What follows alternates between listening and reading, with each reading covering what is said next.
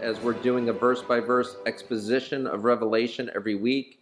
You saw how I did two different teachings of Revelation 17 a couple weeks ago. One was more of a biblical theology, more less of an exposition and more of a a uh, broad 30,000 foot picture.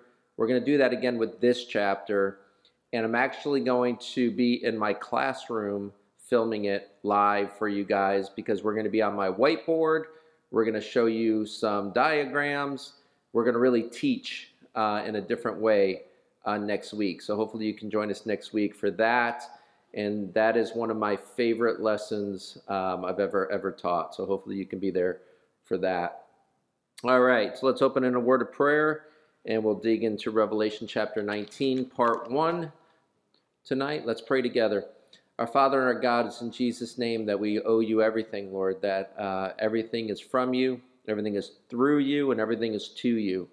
So, Lord, we pray that you would use this next hour of our lives, Lord, to grow us, and not just for our own sakes, but for the sakes of everybody we ever come into contact with, that they would see you, Jesus, in clearer and brighter ways uh, through us. So may you be pleased to work your works in us, Lord, and um, be honored with our open Bibles and our full attention towards you.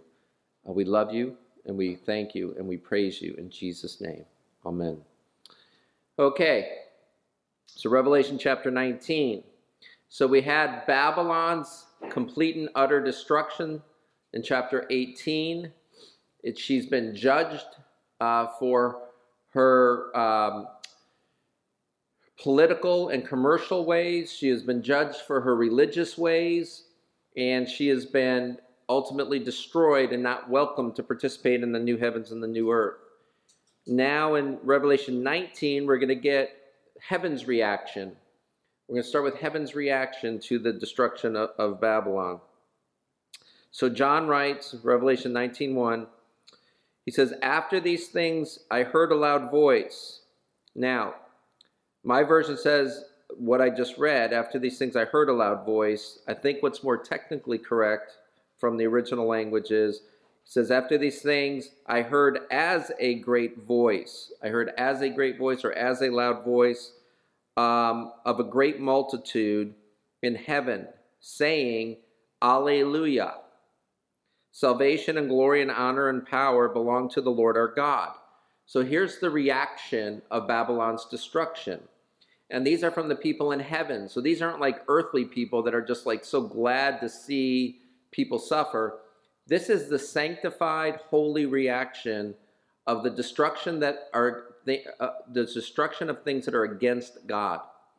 So God is all that is true, all that is right, all that is holy, all that is supposed to be. And what just got destroyed are all things that did not uh, participate in that, that did not want that. So the reaction is this Alleluia. Now, that's the Greek version of the word from Hebrew, which is Hallelujah. Obviously, very close. But I want to talk about the Hallelujah for a second this word, Alleluia, for a moment, only appears four times in the New Testament. Now think about the books and the chapters of the New Testament. Where do you see the Alleluia? Well, out of the four occurrences, they all happen right here in this chapter only. So of all of the chapters in the New Testament, you'll never see that word Alleluia. But the four times it occurs, it's all here celebrating the destruction of everything that's anti God, praising God for what He's done, for the things that were against Him. So, hallelujah now comes from the Hebrew word hallel, which is the verb to praise. So when we scream hallelujah, we're screaming praise, and the Jah at the end of hallelujah is God's name, Jehovah. So we're saying praise Jehovah, praise God or another rendering would be praise Yahweh. So this is a, a, a, a wonderful, wonderful praise word. You can see St.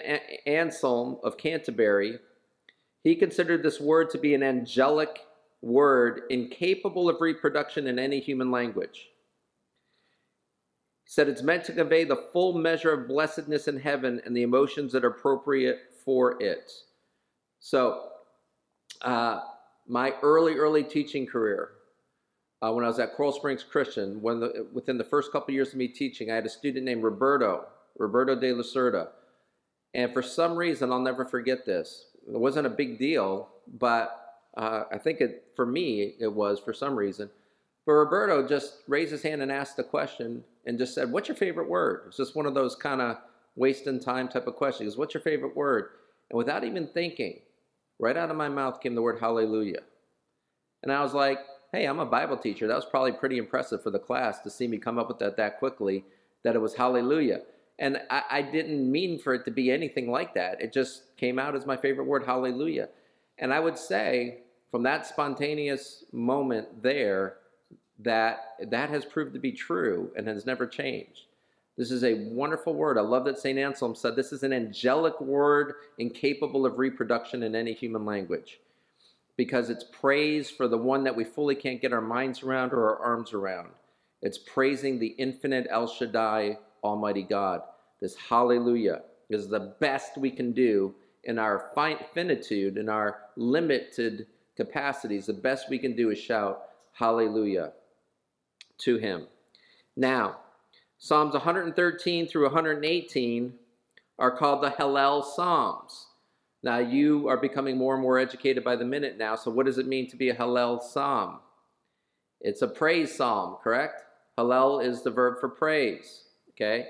So the Hallel Psalms are the praise psalms. You'll see those in 113 through 118, and those were required memorization for early Jewish students uh, in young in their early education years, they were required to rem- memorize Psalms 113 through 118 as the Hallel Psalms, the praise Psalms. Wouldn't it be wonderful if we did the same?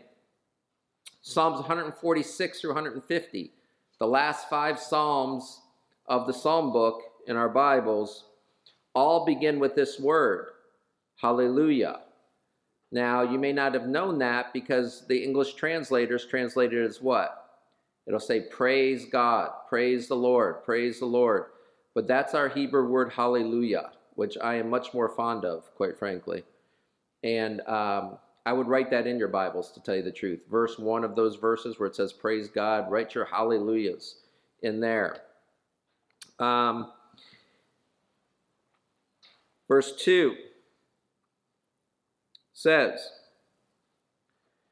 for true and righteous are his judgments. This is what they're singing the Alleluias for, because true and righteous are his judgments.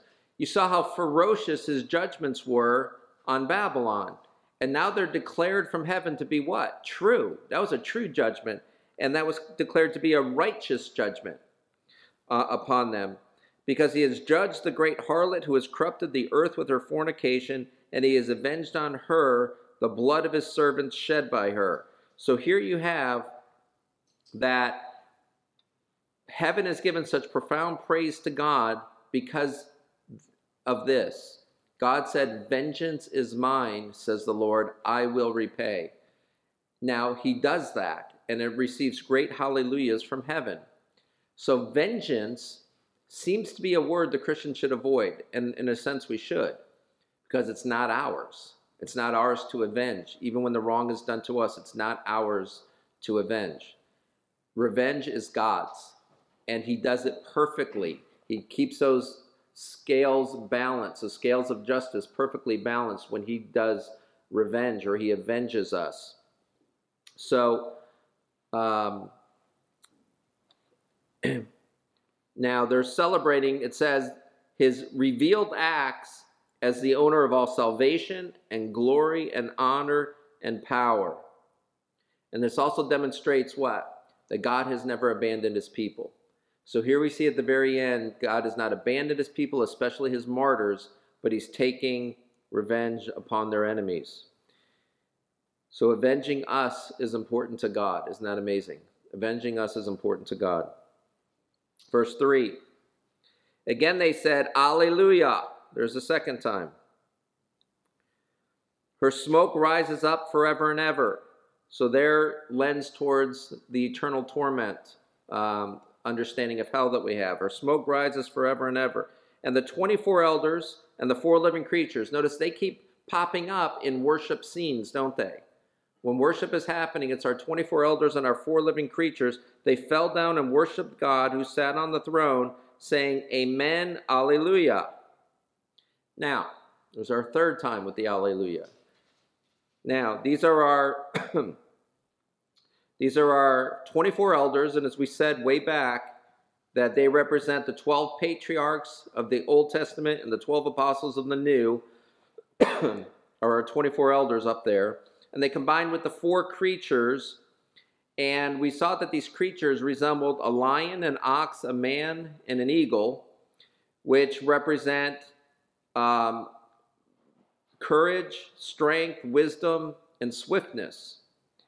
So, in other words, you have the animal world represented there, along with mankind represented there, along with the church, both Old and New Testament up there. In other words, who's praising God? It's all of heaven and all of earth. It's all of creation. Remember this verse? Everything that has breath, praise the Lord. Everything that has breath, sing your hallelujahs. Okay, that's a picture of what's going on here after the destruction of Babylon and the avenging of God's people. All right, verse 5. Then a voice came from the throne saying, Praise our God, all you his servants and those who fear him, both small and great. So here's a reiteration of the spirit of praise is now given by a voice from the throne. Now, usually when we get a voice from the throne, it's God. But now we know that this is not God because of the phrase, praise our God. So God wouldn't save himself, praise our God. This is some other voice from the throne uh, in the imperative tense telling us to praise our God. Verse 6 And I heard, as it were, the voice of a great multitude, as the sound of many waters, and as the sound of mighty thundering, saying, Alleluia. There's our fourth and final Alleluia of the scriptures. Alleluia. For the Lord God omnipotent reigns. Alleluia. For the Lord God omnipotent reigns. Now listen. Great multitude. They sound like many waters, mighty thunderings saying, Alleluia, for the Lord God omnipotent reigns. Doesn't remind you of this?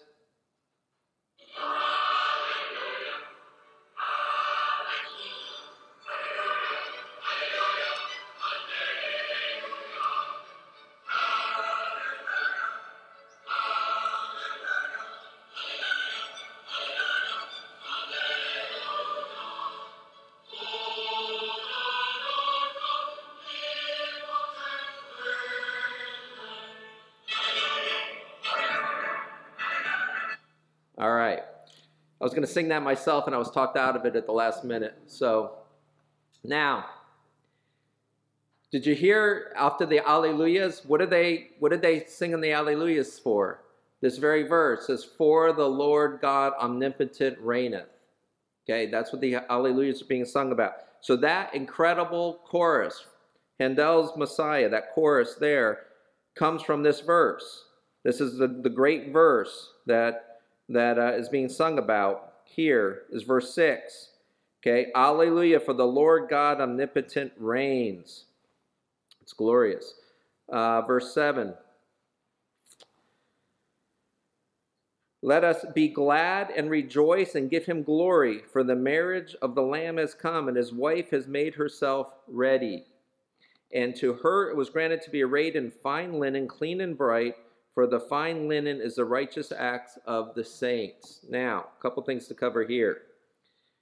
We are told here to be glad and rejoice for this occasion. Be glad and rejoice. Now, think of those words. Those words are dear to your, your heart. You've heard those before. Be glad and rejoice, except for they were given in the opposite order, correct? Rejoice and be glad. Where do we hear rejoice and be glad? These are the wonderful words of Jesus in Matthew 5. And what occasion does he give us to rejoice and be glad? Well, in verses 11 and 12 of Matthew 5, uh, Jesus says, Blessed are you when they revile and persecute you and say all kinds of evil against you falsely for my sake. That's just what God judged in Babylon, isn't it? All the anti God activity. Verse 12 says, Rejoice and be exceedingly glad. There's the words.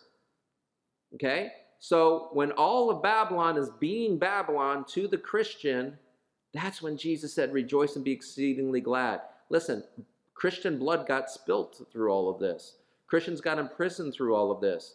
Christians got mocked and beaten and tortured through all of this.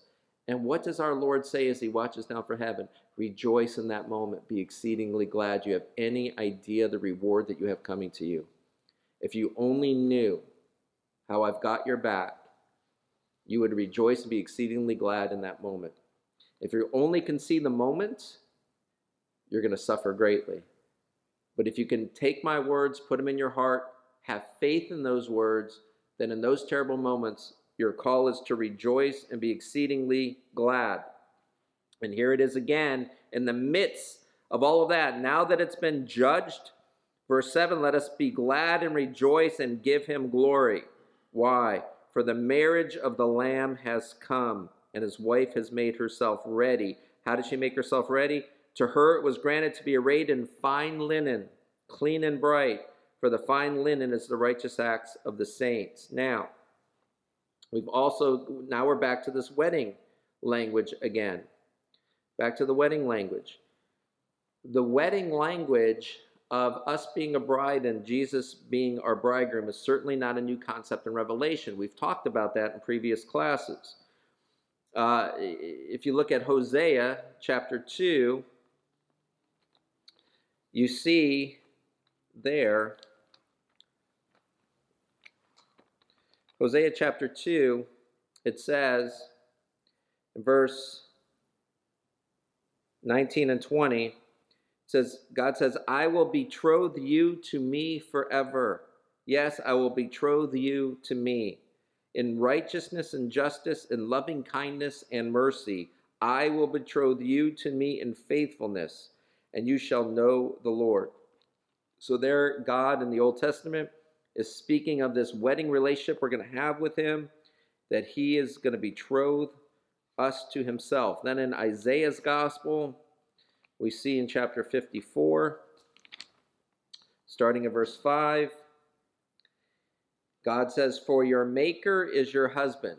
Can you believe that? Your Maker. He goes from being your creator to being your husband. The Lord of hosts is his name, and your Redeemer is the Holy One of Israel. He is called the God of the whole earth. Okay? Um, now, so we get this wedding language again here in Revelation, and it talks about um, many times in the New Testament. I gave you some locations of more bridal terminology. Matthew 22 is going to speak of it. Matthew 25 is going to speak of it. Mark chapter 2 is going to speak of it. John 3 is going to speak of it. 2 Corinthians 11, the Apostle Paul will speak of it, as well as Ephesians 5, most famously Ephesians 5, where Paul will unquestionably say that God has arranged for a man to marry a woman so that it, there'll be a reflection of his relationship to his church uh, through human marriage. So, how will we know the relationship between Christ and his church? He says, I give you weddings, I give you marriage. And the husband has a Christ role in there, and the woman has a church role in those marriages. And we're to reflect that. And when I do premarital counseling, I let the couple know are you willing and prepare are you preparing yourself to reflect the relationship between christ and his church and in this marriage that's that's the call for marriage that's why god has us be married uh, together, plus godly offspring as well. All right. So I also wanted to note the donning of the linen by Christ's bride. It's described simply as clean and as bright. God dresses his own in white, the purity of white. So we come to him impure. Think of Isaiah's language. He says, Though your sin be as scarlet, I shall make you as white as snow. Well, here we see at the wedding, he will don us in linens that are pure white. Um, compare that with the with the harlot. Um, I missed the word harlot in your. Oh, there we go. Compare that with the scarlet and gold and jewels of the great harlot. So she's decorating herself in all of these colorful jewels and colorful linens, and then God destroys her and dresses his own in clean and white uh, garments, uh, the purity and the righteousness that they represent. Verse 9 Then he said to me, Write, blessed are those who are called to the marriage supper of the Lamb. And he said to me, These are the true sayings of God. So here's an angelic witness to the truth of our belief in God and as Jesus as his Son and our Savior. So he's saying, Write these words down. He said, because these are the true sayings of God. He said, Write them down because these are the true sayings of God. So there's an angel saying, Hey, what you're being told is true. Well, Jesus in John chapter 5, he gives us four witnesses to the truth of who he is. Now, these are important to know because every matter is established by witnesses. First and foremost, we look for witnesses. So, Jesus, when he's battling the Pharisees, starting in verse 31 of chapter 5, will present to us four separate witnesses saying we are without excuse for believing in, in him as the truth. Jesus says, If I bear witness of myself, my witness is not true. Now, why would he say, If I bear witness of myself, it's not true? He's not saying he's lying. He's saying that he established as God, as an Old Testament rule, that it takes two or three witnesses to establish a matter. So he said, If I didn't have any other witnesses, then you don't have to believe me. But I'm going to establish other witnesses besides myself.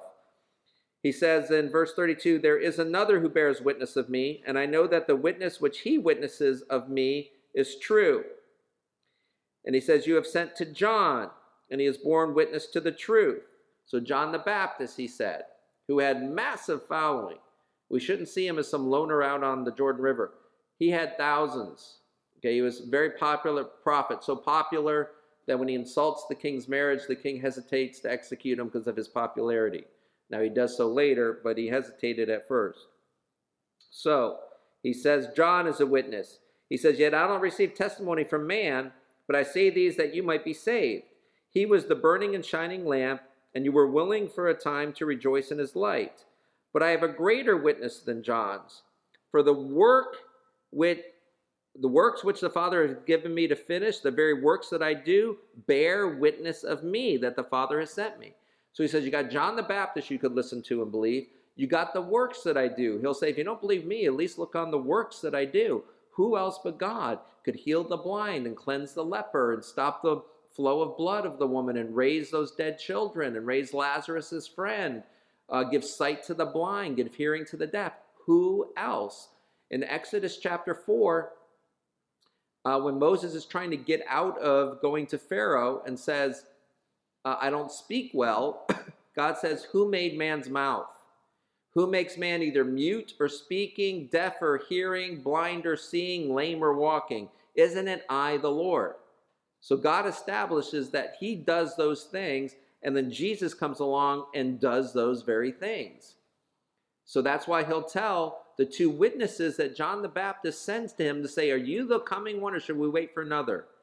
Jesus' reply to that is, Go tell John what you have heard and you have seen. And then I'll say this The blind see, the deaf hear, the lame walk, the dead are raised. He's going back to the Exodus 4 passage where God says, I do those things. Now, Jesus is saying, Go tell them what you heard and saw. I'm doing the things that only God can do. So if you don't believe my words, at least believe the works that I do that you should know only God could do.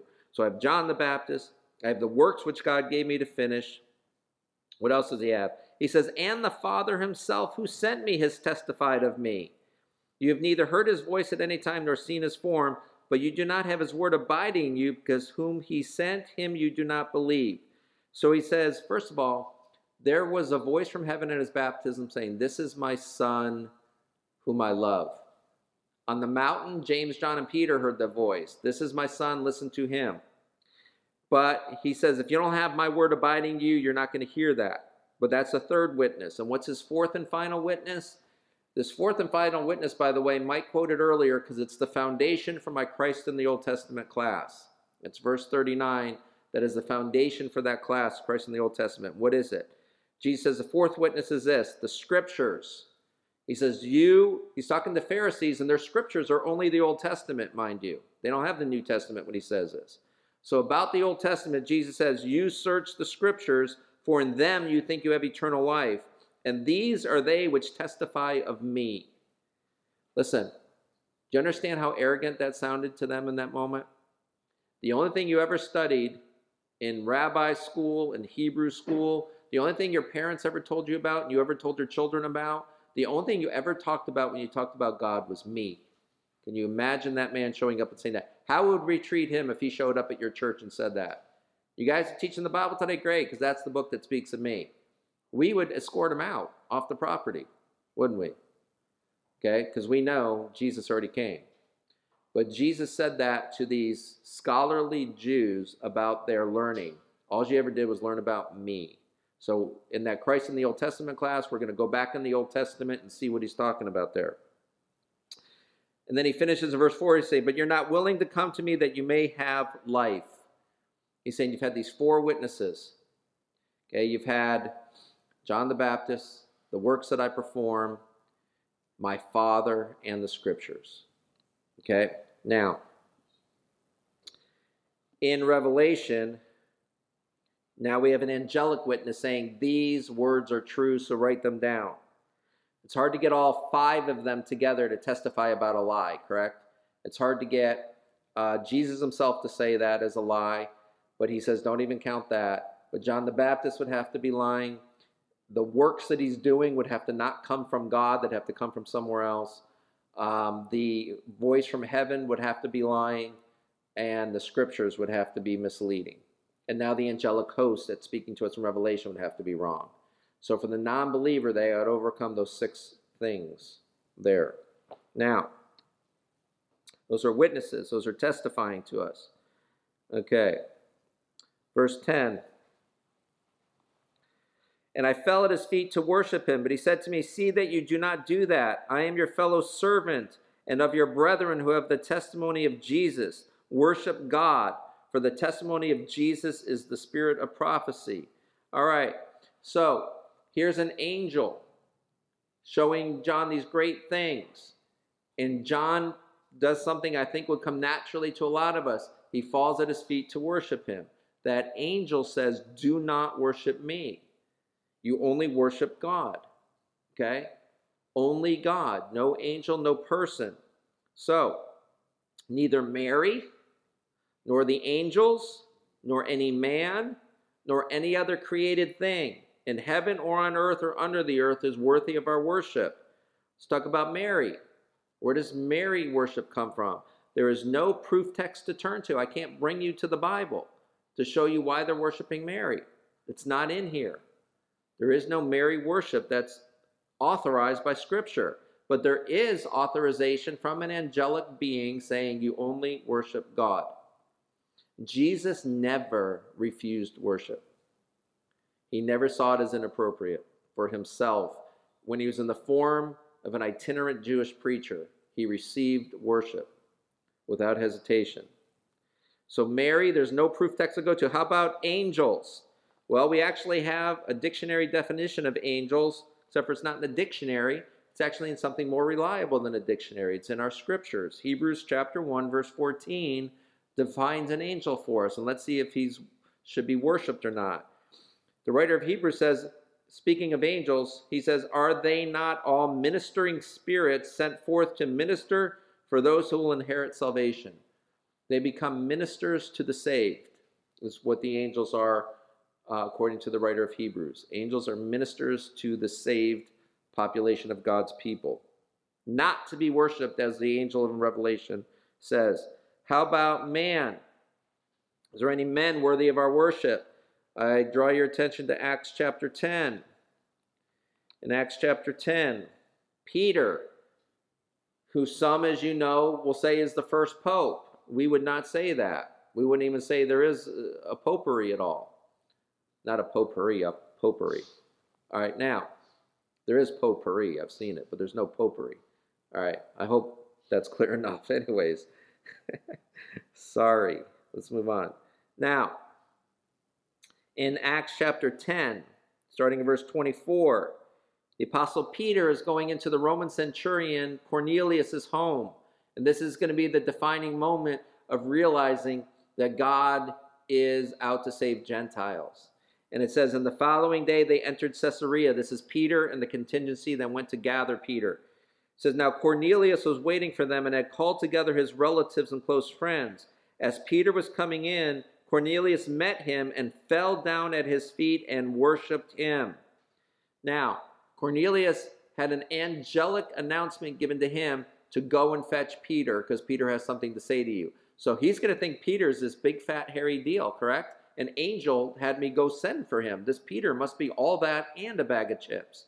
So he goes and gets Peter, and Peter comes to him, and it says that he fell at his feet and worshiped him. But Peter lifted up, lifted him up, saying, Stand up, I myself am also a man. Okay? So get up off the floor, I am just a man. And if anybody's a man, he's not worthy of worship. Okay? I don't care what boy band he sings for. I don't care if he's Paul, Ringo, John, or the other one. They're not worthy of worship. Okay? Not worthy of worship. Now, all right. What about created things? Is there any created things worthy of worship?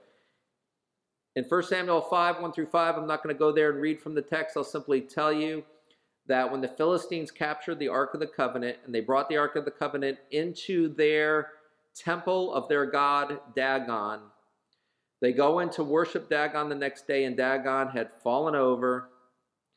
And so they put him up again. They go in the next day to worship him. He's fallen over.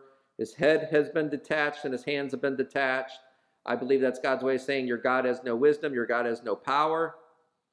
And therefore, is that broken piece of concrete or whatever it was worthy of worship? In fact, the Bible gives you the impression that he's laying um, prostrate in front of the Ark of the Covenant in the, in the posture of worship, as if he's worshiping our God, Dagon was. So, now, no, nothing under heaven is worthy of this worship. It is God and God only, and Jesus and Jesus only. Now, the second part of verse 10 there is a confusing verse, and there's not a lot of help you can get in scholarship for it, where it says that God, for the testimony of Jesus is the spirit of prophecy. So this could mean that the witness which the Christian testifies of Jesus, or it could mean the testimony of Jesus himself is the spirit of prophecy. Either way or both ways shows Jesus worthy of the world's worship. Can you imagine any person, any being, that if all of the history of the world's population, whatever number that is in the trillions, I'm sure, because in this present moment we have about 8 billion, imagine if we projected all the way into the past, into the future, the trillions of people that have lived, all got together and sang worship to him, saying that he's great and awesome and mighty and the best and everything else, it's not overkill.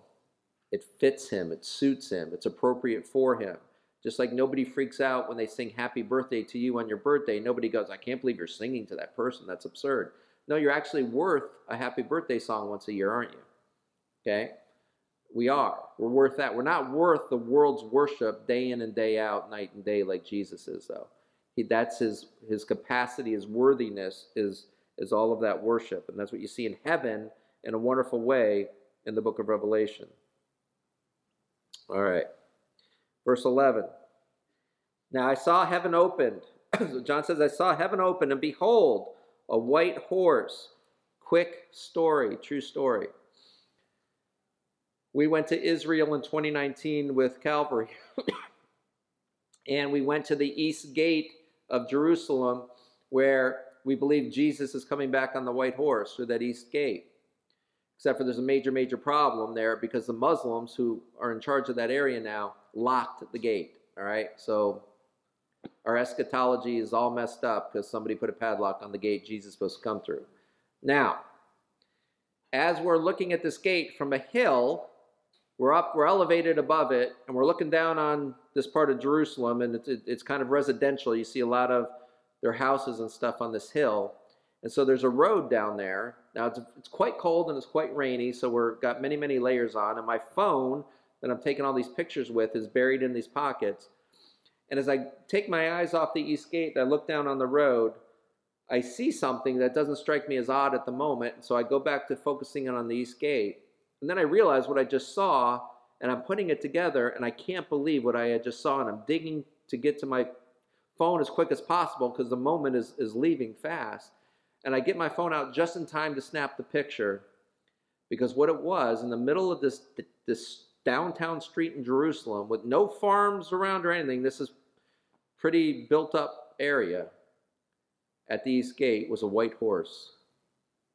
No saddle, no rider, no nothing, just a white horse. And I thank goodness I got the picture because I would not tell this story if I didn't, because it's not even that believable. But it was a white horse all by itself. So I started saying to people, the horse is here, we just need the rider. Okay, the horse is here, we just need the rider. So the horse is at the east gate, ladies and gentlemen.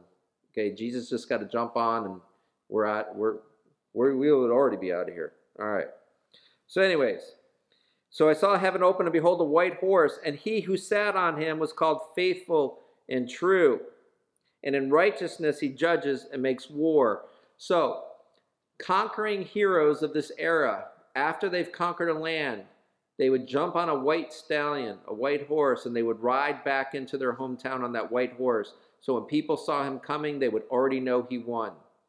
So Jesus is on that white horse of victory, of military victory. Now, what confused a lot of the Jewish population 2,000 years ago? They thought that's how he was supposed to come the first time conquering hero of military victory. That's the second time when he defeats Babylon. Okay? Now, uh, how did Jesus come the first time? Lowly on a donkey. That's when he first received their worship as their king. And he didn't tell them to be quiet, he didn't hush them up. He received their worship. That was a Sunday, right? What do we call that Sunday? Palm Sunday, right? They throw the palm leaves down. He's riding in on the donkey to fulfill the Zechariah prophecy. Now, why does Jesus hide, try to hide his identity for three years? Because when he finally receives their worship as their king on Sunday, he's hanging on a tree on that Friday. It doesn't take very long once he lets the word uh, circulate that he is who he is. It only took five days to kill him, four days to betray him, and five days to kill him. So, he who sat on him was called faithful and true and in righteousness he judges and makes war. So he's called faithful. That's the Greek word pistos, which means absolutely trustworthy in each and every circumstance. He's absolutely trustworthy in each and every circumstance. So let me ask you guys this Have you trusted him that way in each and every circumstance of your life? Because if he didn't, we were wrong in that moment, not him. Okay, he's absolutely faithful and trustworthy. His name, he is called faithful and he is called true.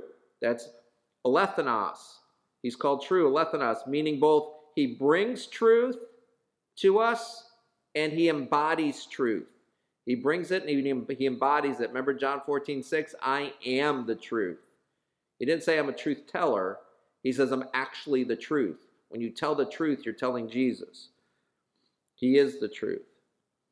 But it also means, in this context, that he's absolute and pure reality. He is what reality is. That's why it's a farce whenever you watch something on TV called a reality show. There's no reality apart from Christ. He is the only reality, and all things that are in him are real. Everything else is the lies of Babylon. Okay? So he is faithful and he is true, and he is the truth and in righteousness he judges and makes war. Okay, so this is where we get our idea that there is just war. Jesus fights just wars. And in our country, we have what's called just war theory, where to go to war, certain criteria have to be met that shows that it's a just cause, a just war. Can't tell you people still follow that, but I can tell you it's in writing somewhere. Now, there is no fiction in Jesus. He is pure nonfiction. He is pure truth. He is pure reality. He is our reality, is everybody's reality. Verse 12 His eyes were like a flame of fire. We've had that language way back, as early as the first chapter of this book. His eyes were like a flame of fire, and on his head were many crowns. He had a name written that no one knew except himself.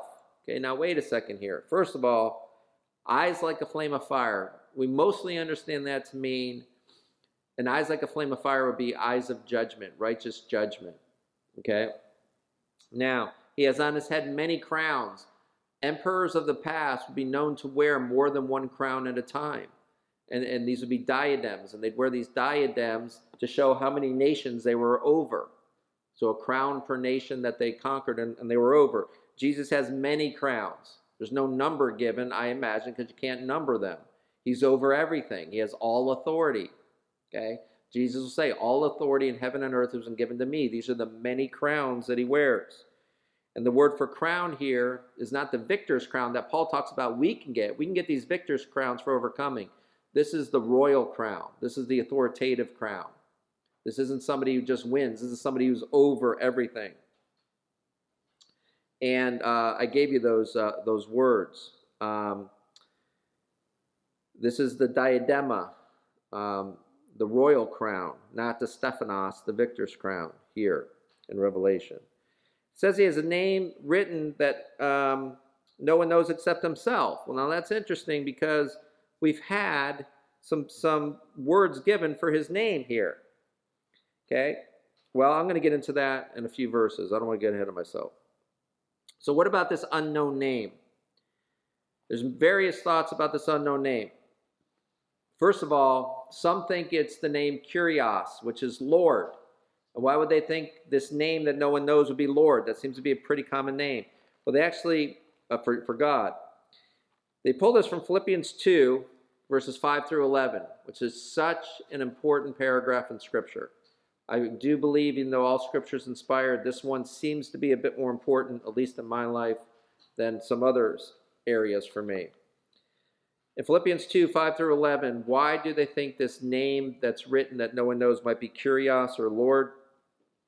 Well, Paul writes this Let this mind be in you, which was also in Christ Jesus, who, being in the form of God, did not consider it robbery to be equal with God, but made himself of no reputation, taking the form of a bondservant, and coming in the likeness of men. And being found in appearance as a man, he humbled himself and became obedient to the point of death even the death of the cross. Therefore, where's my students? Why is it there? What is it for? Okay, so let's see why it's there and what it's for.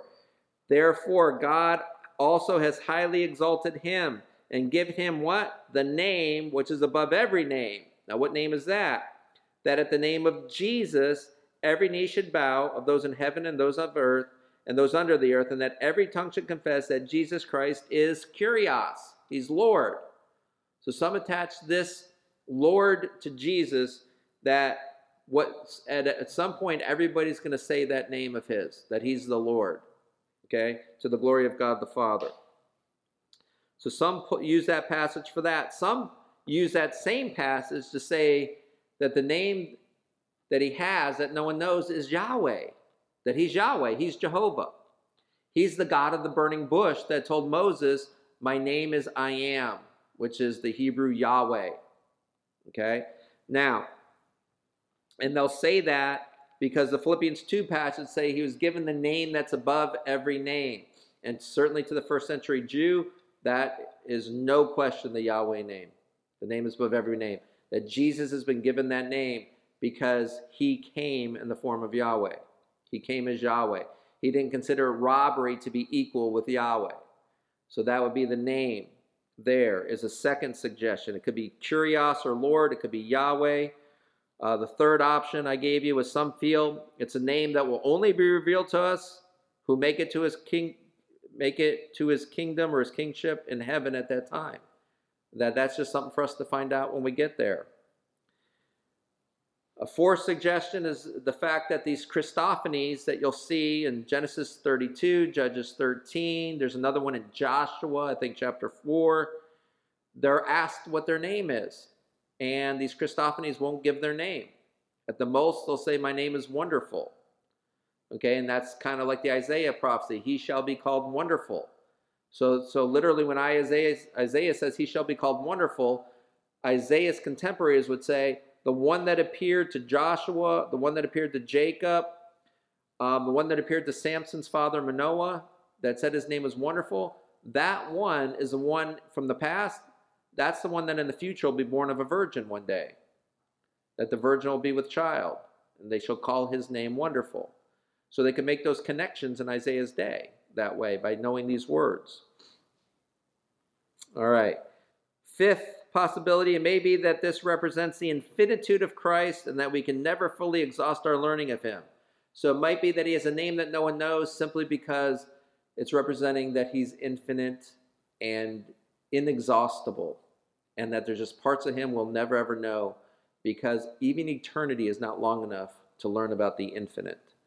Uh, we would need uh, to have started in eternity past to, and go to eternity future to learn about the infinite fully, if that's even possible. I'm not even trying to figure that out right now. But uh, perhaps that's what it's referring to. There's five suggestions, and may I say, all five could be completely off. Okay, um, because what does it say in the passage? No one knows. No one knows what's going on there. But we'll get back to that in a few minutes. Let's go to verse 13. It says, He was clothed with a white, I'm sorry, he was clothed with a robe dipped in blood, and his name is called the Word of God. He was clothed with a robe dipped in blood. First of all, in Genesis 37, we know that there's only one other robe in Scripture dipped in blood that's not Jesus's, and that would be Joseph's, right? Remember when his brothers took his multicolored robe, they killed a goat, and they soaked his robe in the goat blood to say that, to tell their father this. And I want to read what they said to their father to show you how awful it is. Um, Genesis 37, verse 31. It says, So they took Joseph's tunic, killed the kid of the goats, and dipped the tunic in the blood. Then they sent the tunic of many colors, and they brought it to their father and said, We have found this. Do you know whether it is your son's tunic or not? You know how evil you have to be to do that to your dad? And he recognized it and said, It is my son's tunic. And what does Jacob say now? A wild beast has devoured him. What are we studying in Revelation? The beast, right? What does Jacob say here? A wild beast has devoured him. And who's he referring to without realizing it? 11 of the 12 patriarchs of the Jewish faith. Can you believe that? They're the wild beast that devoured his son. Now, they didn't kill him, but this is the picture that Jacob has, not knowing it's his own sons that have done this to his other son. And his reference is a wild beast has done this to him. The people that are against God are often portrayed as beasts in the scriptures. Okay, Samson is called called himself a dog. Am I a dog that you come after me with sticks? He's dressed in scale armor, so he looks serpentine. Um, we see uh, Jesus say of Herod, he says, Go tell that fox, right? So there's constant references to the people that are against God as bestial, as animals, okay? And um, and that's what Jacob calls his sons without realizing it there. Now, for this robe dipped in blood, I turn your attention to Isaiah 63, which I think is directly referring to Revelation 19 here. Isaiah 63, 1 through 3, pointing to Revelation 19, says this Who is this who comes from Edom with dyed garments from Bozrah, the one who is glorious in his apparel, traveling in the greatness of his strength? I who speak in righteousness, mighty to save. Well, why is your apparel red, and your garments like the one who treads in the winepress? I have trodden the winepress alone, and from the peoples no one was with me. For I have trodden them in my anger and trampled them in my fury. Their blood is sprinkled upon my garments, and I have stained all my robes. Okay? So you see in God taking vengeance, Jesus on this horse taking vengeance that his robe gets splattered with the blood. And um, and I believe that's directly referring to Revelation 19, uh, 13 here. Now, it also says in this verse that his name is called the Word of God. So now, in Jewish understanding, words were not just sounds that your mouth formed, words had power and energy to them. Now, where would they get that? Well, God spoke everything into existence. So they know that his spoken word is what exact was the exact thing that energized all the molecules to form light and to form the earth and to form everything else. So to them, the word had power to it, and I think they were right. Uh, the word had power to them. Now, remember when Jacob accidentally was blessed by Isaac? Isaac blessed Jacob thinking he was blessing Esau, right? And when Esau said, Take it back, Jacob said, I can't. Now, we very easily would go, Okay, what I said I didn't mean, now I'm going to flip it around. But they knew that a blessing went forth from Isaac's mouth, and it went forth, and Jacob received it, therefore it's done. That was the power of the word, power of the spoken word. It energized, it had something to it there. So, um, God's creative power was released through his spoken word, and this helps make sense of Hebrews 4:12, which says, For the word of God is living and active, it's sharper than any two-edged sword. So here in Revelation it says he is called the word of God. And I'll come back to that as well in a moment. Verse 14 says, And the armies in heaven, clothed in fine linen, white and clean, followed him on white horses. Now, most of scholarship does not see this army in white and clean as uh, the church. Most scholars do not see this as us in heaven fighting with Jesus. Uh, Henry Ironside's an exception. He does see this as the church, but most see it as the angelic host. And some of the reasons are that there's no blood on them. Um, we never see the angelic host in blood warfare, uh, wounded, and, and so forth. So we certainly see Jesus involved in that warfare and getting his robes dirty with the blood type of thing. Now, another reason they don't think this is the church as the bride, because we already saw the bride is dressed in linen bright and clean, not white and clean. So there's there could be a difference between bright and white, but not necessarily so.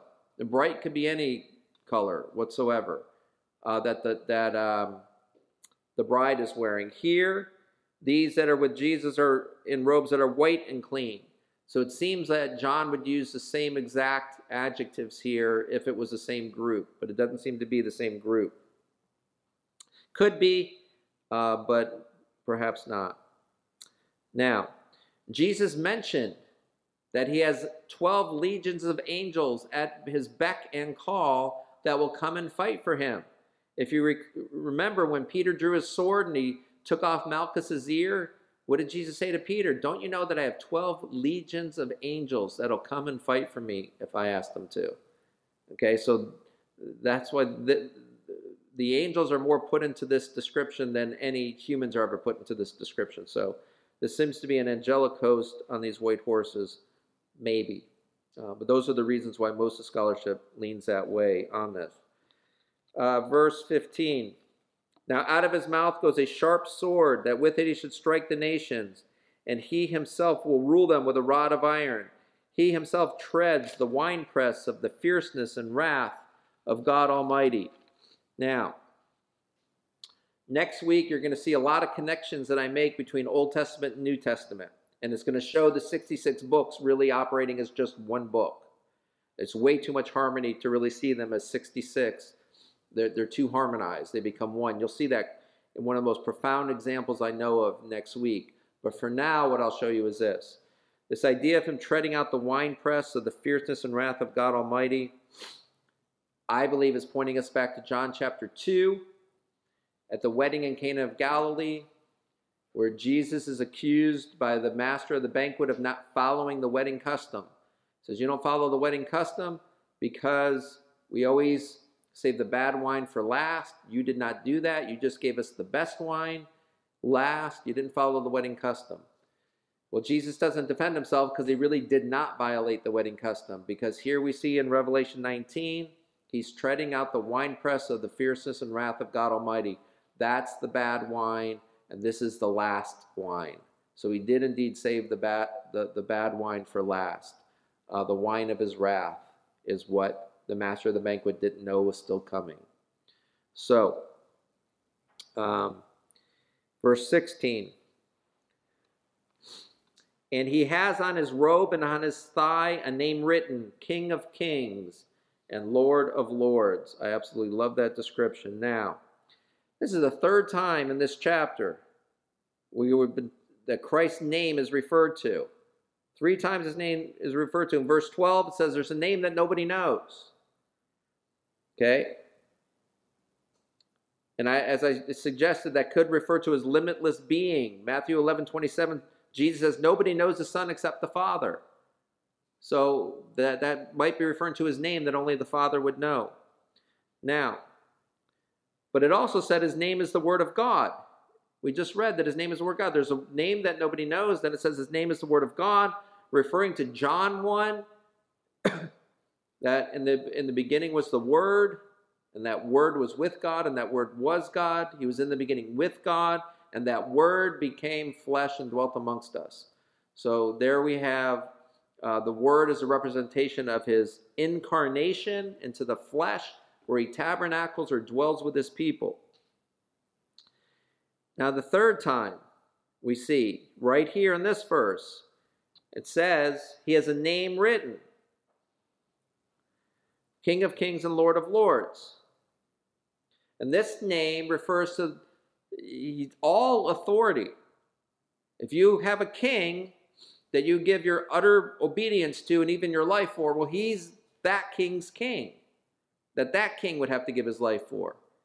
He's the Lord of all lords. Okay? And Isaiah has a wonderful verse in what we call the, the songs of Isaiah, and I believe this is the seventh and final song of Isaiah, where one of the verses says, Kings will shut their mouths on account of him, referring to Jesus. Kings will shut their mouths on account of him.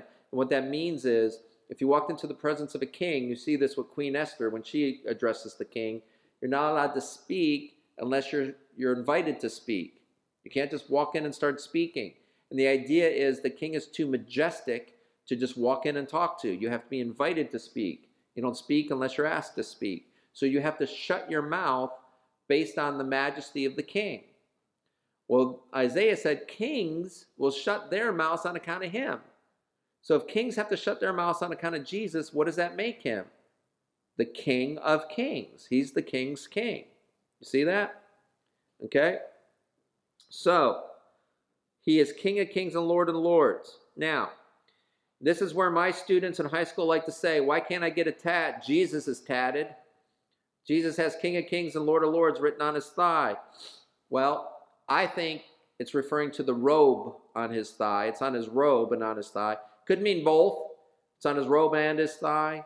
I tend to think it's just on the robe. I can't imagine who the person Jesus goes to for a tattoo. But uh, it could be both, or it could just be his robe. And why on his thigh? Well, what are you picturing here? Where is Jesus seated in this chapter?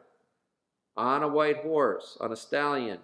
And if if we're with John on the ground watching this, what's eye level with us? His thigh. Okay, so right? You know, when you go to Publix, okay, what, what products are eye level with you? The products that make them the most money, right?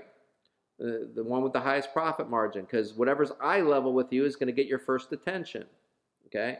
So here a first attention to us is Jesus is the King of all kings and the Lord of all lords. So who exactly are you worshiping? Okay, there's nobody higher than Jesus the king's king and the, the, the, the Lord's Lord. Okay, the, the Lord of Lords. All right. Now, scholarship has very little to say about why it's on his thigh, other than what I just told you. But tune in next week because we're going to speak a lot about the thigh of Christ uh, next week. All right. So if you don't tune in next week, I'm just warning you, you're going to be at many a dinner party, and that discussion is going to be about the thigh of Christ, and you're going to sit there not knowing what to say. Okay, so tune in next week so you can be socially accepted at these occasions. All right, here we go. Verse 17. Then I saw an angel standing in the sun, and he cried with a loud voice, saying to all the birds that fly in the midst of heaven, Come and gather together for the supper of the great God that you may eat the flesh of kings, the flesh of captains, the flesh of mighty men, the flesh of horses, and of those who sit on them, and the flesh of all people, free and slave, both small and great. Wow.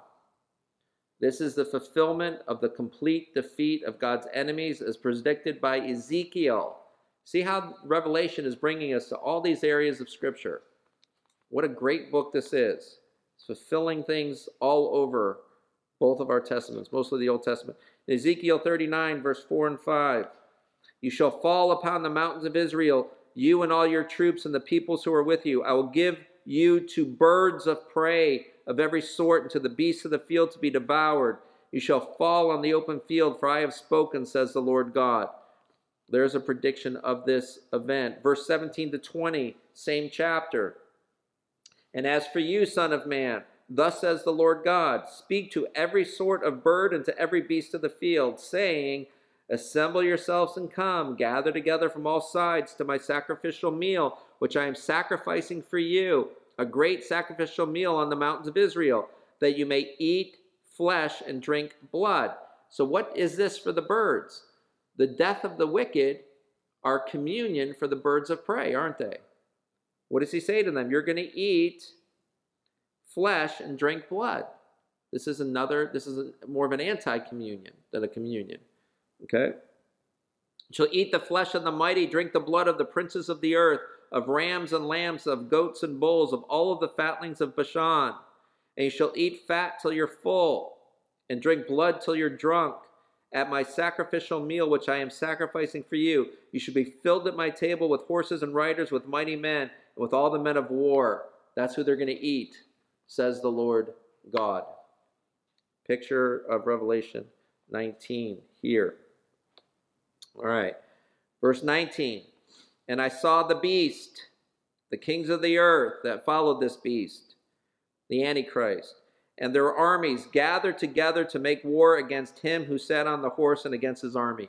I can't even imagine what thoughts could possibly be in the heads of anybody that are gathering armies together to fight against Jesus Christ.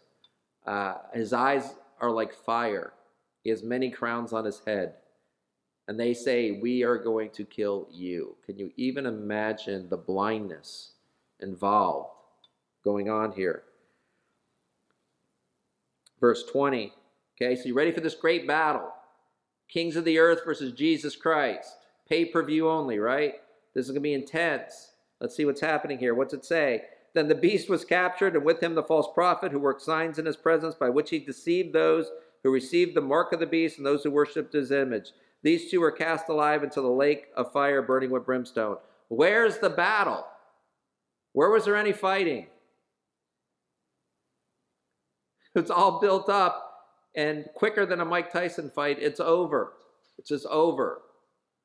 And they're cast into hell forever and ever. It doesn't even tell you and the battle went this way and the battle went that way and, and this happened and that happened. Just says these evil people gathered together to fight and then they're cast into the lake of fire. It's all over. Just like that. That's who you've been asked to trust in. That's who you're asked to put your faith in. Is that one. All of that might. All right. Verse 21. And the rest were killed with the sword which proceeded from the mouth of him who sat on the horse. And all the birds were filled with their flesh, just as they were told to be gathered to do so. The birds of prey eat the victims of Christ there. Now, it says they were killed by the sword of his mouth. Okay, the sword of his mouth. That's his word. Okay, and the sword of the Spirit is the word of God, correct? So it's this, it's as if their judgment was this. Jesus just showing them the word and saying, You've been told. Okay, I was revealed to you. I called you to myself and you rejected. Okay, this is what holds us guilty, or if we're found in Christ, guiltless because of his sacrifice. So he's judged by the sword of his word. The word is the sword of the spirits. So Chapter 18 was great and utter annihilation of all the world's systems. Chapter 19 is that celebration that God has not abandoned his people. He actually fought for us, and he obviously won. So may we ever be agents of the Lord who bring this tender word of God's mercy to all we know. What tender word of mercy? Listen. Hear this verse again. For God so loved the world that he gave his one and only Son, that whosoever believeth in him shall not perish, like chapter 18, but have everlasting life, like those who are singing the hallelujahs of chapter 19. Okay? It's only one chapter difference, but it's an eternity of difference. So may we be found singing our hallelujahs to him who is worthy, night and day. There's one thing I could wish for the church globally, certainly in our country, but globally, is that our prayers and our worship would look more like these people in heaven who are singing their hallelujahs. It would take more of a primary spot in our hearts and our lives, prayer and worship. And we would do it with an awe and a wonder that why am I even invited to speak to such a king as this, the king of all kings? Okay? I highly doubt anybody within the sound of my voice will ever be even invited by Joe Biden to speak to him. But you're invited by the King of all kings to speak with him always. We are humbled and over we should be overwhelmed. I need to be more overwhelmed, more overwhelmed than I've ever been at this. So may we grow together in realizing the incredible love of John 3:16 that was intended for us. Let's pray together. Our Father in heaven, we come to you in Jesus' name, the King of all kings, the Lord of all lords, sitting victorious upon your white horse, Lord. And we thank you and we praise you, Lord, that you've cared for us so perfectly and so greatly. Lord, the amount of patience you show each and every one of us is beyond our capacity for patience, and we thank you for that. You are long suffering towards us, Lord, forgiving. Even the mistakes that I've made tonight, Lord, I offer to you to be forgiven. And that which, Lord, was faithful and true, that you would magnify your words in the hearts of all the people listening. Lord, so we would look and be authentically Christian and all the beauty that that word entails. May it be so for your name's sake in our lives. Amen. Question number one reads My friend and I were talking, and she said, When we are in heaven, we can talk about all the times we shared on earth. Do we know if this is true? I suspect it is, but we don't know that from Scripture. I don't know of any Scripture that talks about us um, and and talks about us, you know, talking about earthly times or things like that. Doesn't mean it's not true. Just means I don't have verses, at least that I'm aware of, that would suggest that um, we are going to remember. Uh, certainly seems logical that we would. Um, it's just not spoken about in Scripture that I know of. If any, if any of you know verses, I'd love to know what they are. Um, you can send those into Mike. Um, but at this point, I would say I would certainly think so. I don't know why not. Number one. Number two, I don't have scripture to support that, though. Thank you, Pastor Bill. Question number two reads The Catholic Church states they cannot bless same sex marriages. They do not support adoption of children by same sex couples, but they have a gay priest leading their congregation. Is all of this not a sin and a contradiction against biblical principles?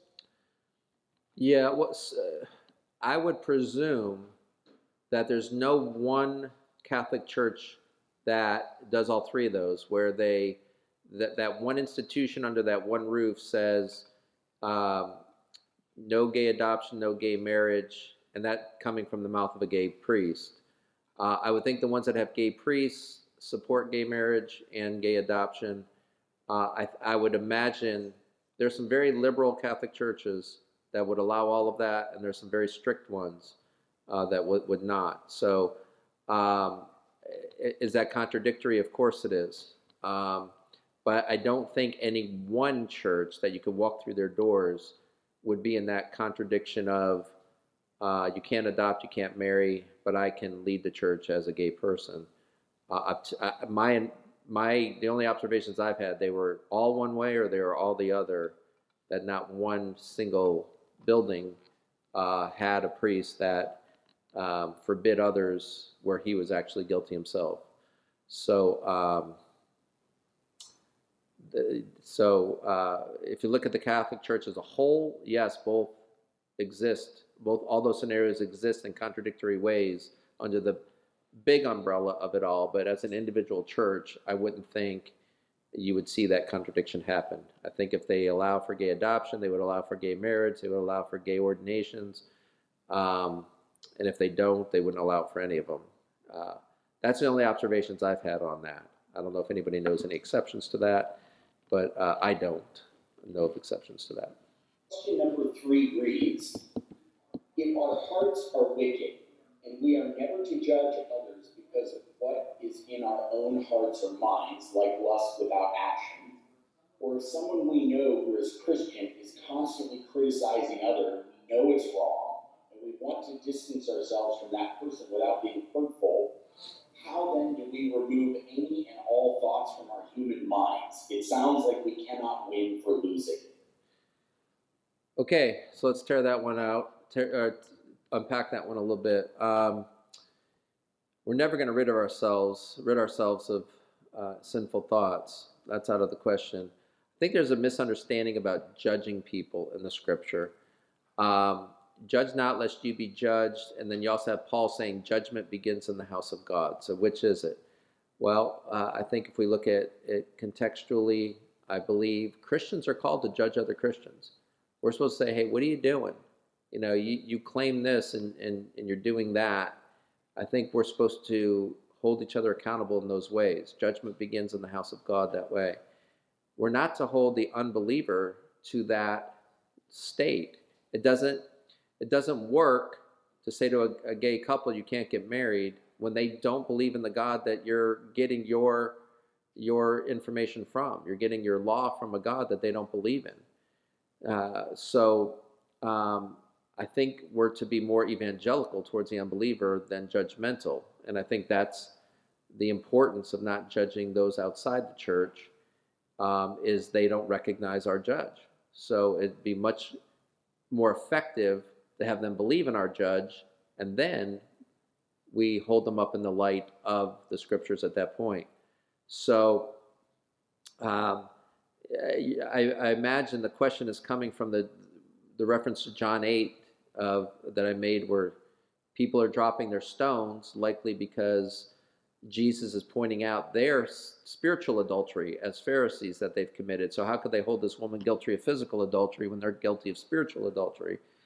And um, so, with that, how do we ever judge anybody? Well, we will never be perfect judges at all. But I do believe as Christians, we're to hold other Christians accountable. And, and uh, judging is a word that's not heard easily in the Christian community or without the Christian community. Uh, but that is the word. We're to, to judge each other according to the scriptures and sharpen each other, hold each other accountable, and uh, and so forth. But uh, I believe where we're not to do that is to people that don't hold our standard. Um, you know what I what I share with people about if you have a strong opinion on abortion or or gay um, marriage and things like that, um, the, the, the, the only sure way to get people to agree with you is to witness to them, and if they get saved, then watch what they say, especially about creation evolution the, the atheist and evolution and the Christian and creation will argue till they're blue in the face and not budge either one in any direction. But if the atheist comes to Christ, you won't even have to, he'll become a creationist that way. Uh, First Corinthians chapter 2 tells us this. It says, Who can know the mind of man except for the spirit that's in that man? Okay, who's the only one that knows what's on my mind right now? Me, the spirit in me. It says the same is true of God. Who can know the mind of God except for the spirit of God? And now, lest you think that we can never know the mind of God, because only the Holy Spirit knows the mind of God, Paul says in the next verse, and it's that spirit that God has given to you. He's given you the Spirit of God so you can know the mind of God. That's why Christians should be like minded on all these topics, because we should all be pulling from the Spirit of God that lets us know the mind of God. And if the mind of God has revealed his will towards something, then we don't have any right to argue that anymore. Okay, even if you hesitate on the abortion issue and you kind of think it's a woman's right, what I would say is this I'm going to say it, and I imagine some of you won't come back, but I think it's the only faithful thing to say. And it's this Who cares what you think? If God has spoken, your opinion no longer matters to anybody. Um, my opinion matters to nobody if God has spoken in on the topic. He is God and we are not, and we are not to argue with him or challenge his wisdom. Um, he's that authoritative. And now you probably have bosses that you treat more as God than you, than God. You, you, your boss says to do this, and you say yes, sir, yes, ma'am. Well, how much more so God? Okay, God, we're not in any position to go debating with God. We can ask God questions. We can say why and, and wrestle with Him, but to say He's wrong when it's in His Word otherwise, you're just wrong. You're just going to be wrong on those issues. So the best thing you can do to win somebody over in these heated debates is to evangelize them. Let them get the Spirit of God so they can know the mind of God. And then when they know the mind of God, I bet you they agree with you on that issue then, without you even trying to win the argument. The Spirit of God will win them over on that. The second to last question reads um, Is hell the exact equal measure of horror as heaven is of all things good? That does seem to be a balance that um, doesn't seem too far fetched to me. Uh, I certainly don't know. Um, there's nothing like that in Scripture, except for it seems to be the fullness of blessedness in heaven and the fullness of misery in hell. So, in that regard, I would say uh, uh, it doesn't bother me at all for people to speak like that. I think there might be some sort of equivalency uh, that way. I think we keep growing in love and and joy for all eternity. I think our, our billionth year in heaven will be better than our first year in heaven. I just think that's part of learning and growing about the infinite God. And I do believe people in hell get madder and angry and more hostile throughout all of eternity. So can you imagine how unhappy you are when you're angry? Imagine that you grow in that all the time, how awful that would be. It's just like you see in Babylon. You know, people see these plagues and they don't repent. They get more hostile. It's part of human nature. You know, the stubborn heart, when they get mad at something, they just increase their anger rather than apologize very often. So, uh, yeah. Seems logical, but again, we're not told. This last question is probably a question that we've all run into, and it's uh, a little bit heavy hitting. Uh, but the, the question reads uh, Last week, Pastor Bill, you spoke of how Jesus brings comfort to people who have lost family in Christ. What would Jesus say to someone who's lost a loved one who is not in Christ? What would Jesus say? Is that what you asked? Yes. Oh, I don't know. Um, let's see. You know, when I hear of an overdose or a suicide or anything like that, um, and there's been no indication of any sort of um, salvific moment for that person. Nobody can point to a time where they said a prayer or got baptized or anything, and now they're gone. Uh, and that person gave us no reason to hope that they might be in heaven. The best I could ever think to share with the family in that situation is that I could tell the truth about the incredible inestimable mercy of God. And I probably wouldn't say it so specifically as, I'm sure your loved one received the mercy, but I would certainly talk about the mercy of God. And whether it just be for their own hearts or whether they apply it to their, their lost loved one or not, but I certainly would not say that they're in hell. I would not ever voice that to somebody. Um, uh, I think the most fair job I could do is to say that uh, God's mercy is astounding. Um, and um, I, I listen. You know, when Paul Applegate calls and asks if he can do memorial, you know the first question any of us ask? Were they saved? Why? because one is easy to do and the other is very difficult to do. So, um, I, I, did. Uh, I went to a memorial Saturday morning, and I did another memorial Saturday afternoon. Both saints of people, just uh, incredible people, and very easy to do those memorials. One was easier than the other. The other guy, the first guy that I didn't do, he was just a strong Christian man, generosity through the roof, talked about Jesus every day. Uh, the one that I did was Catholic and a little, little more difficult.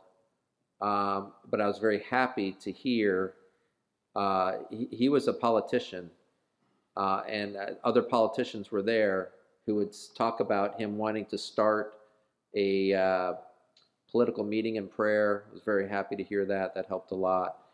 Um, and uh, people talked about uh, his faith a lot and his incredible heart towards disadvantaged people, where he met a deaf boy and he held the deaf boy up in front of his face and just smiled so brightly to him and this person that was speaking noticed that there were tears running down his face as he did. He just had such a heart for the disability of this boy. Um, so all those things together tell me, show me a picture of my Savior. That's what my Savior looks like. So I was very happy to hear those three testimonies of his faith. Um, but it's just not, it's just never, ever, ever easy. Uh, in fact, when I was at the Saturday morning memorial, another pastor who was doing a a memorial that afternoon for a, a suicide victim who received Christ as a, as a young teenager, but then rebelled and got into some nasty stuff and killed himself. And he was just asking me, how would I preach that? And I said, oh, I'll be happy to talk to you after this memorial's over. But then unfortunately, I had to leave that memorial early to get to my memorial, and we never met. So I got to find out how he did. But um, but it's just difficult, and that's why evangelism is so important. And that's why I'd say, you know, for the sake of us who do memorials, please tell all your friends about Jesus. So we're asked to do their memorial, we're not in that position. But more importantly, that they're not in the position of not being with Jesus forever. So um, there's just nothing more, more important. There's nothing more important. And I would say the importance of this outweighs all the combined importances of everything else going on in everybody's life. So, you know, share share what you believe and you've got a ton to back it up. And sometime next year, I'm sure one of these classes will do apologetics and we'll show what I always say is this there's no way Christianity is not true. There's not even a possibility left for it to be not true. It's almost where we ask, where does faith come in in all of this? Because we, it just has to be true when you look at all the angles of proof. Uh, there's no way this thing could exist without it being true. So, anyways, uh, I think I'm rambling on and on and on. So. Um, it's very difficult, is all I can say. It's very, very difficult.